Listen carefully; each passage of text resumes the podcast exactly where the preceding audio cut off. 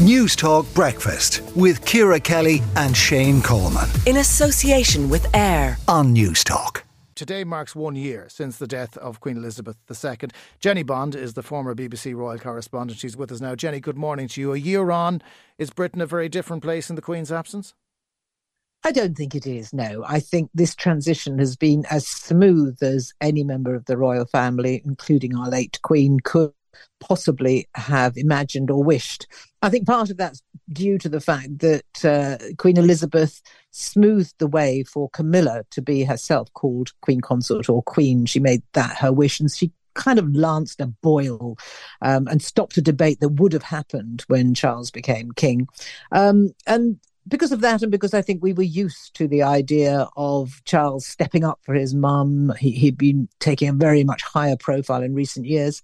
Um, it's been very calm, very orderly, and very successful transition. I think. Uh, as as one would expect, the family will be gathering uh, to to mark the first anniversary, and that will bring Prince Harry back to British shores.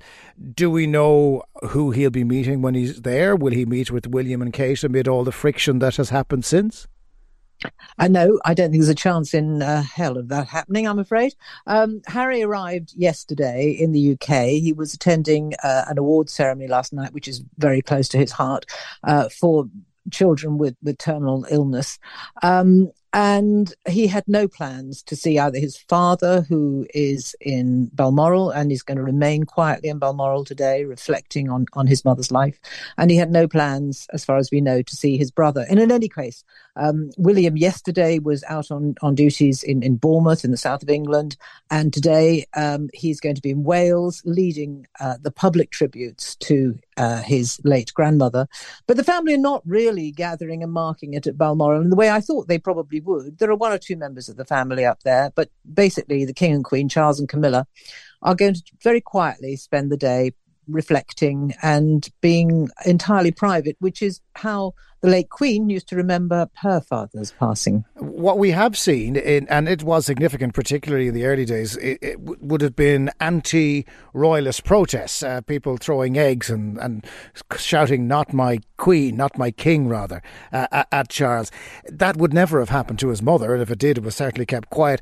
But even they have petered out. Is that, do you think, a, a, a lack of interest in matters royal, or just the fact that uh, the moment has somewhat passed? and people have accepted that Charles is indeed now on the throne.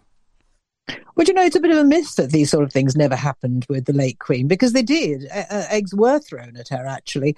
Um, and um, th- there were protests. I witnessed some of them on the travels I, I went on with the Queen. And true that there have been more, and there's been more publicity about the ones since uh, Charles came to the throne. Uh, but they have petered out, I suppose, because we haven't had any of the uh, set piece uh, state occasions. That's when the Republican movement sort of moved in um, at the coronation for example. Um, over the summer, things have been quieter all round for the royal family. Their poll rating, and there's been polls out uh, this week, um, remain in the sort of mid 20% of people who who support the republican movement and charles's own popularity rating in this first year um, has been 61%, which, you know, that's not great. It's not as much as, as his mother's. But you know what? What would a politician do for 61% po- popularity? But he has, love it. I suppose he has no opposition, Jennie, uh, which probably helps matters considerably. Uh, just to finish up, um, we all talked, we touched on Prince Harry and his falling out with his brother and his father earlier on. The other member of the royal family who, of course, has uh, fallen out with them is He's always made it very clear, Charles, that um, he does not want his brother to return to any public role. That's not going to happen, much as Andrew would like to. But nevertheless, they are brothers. And uh, the late Queen and the King have both made it clear that Andrew is still welcome under their under the King's roof now. He is up at Balmoral. He's up at Balmoral, and um, his wife Sarah has also been invited um, because I think Charles believes family is one thing, and official duties and the core slimmed down working royals, uh, that's something quite different. So things are just going to continue as they as they are.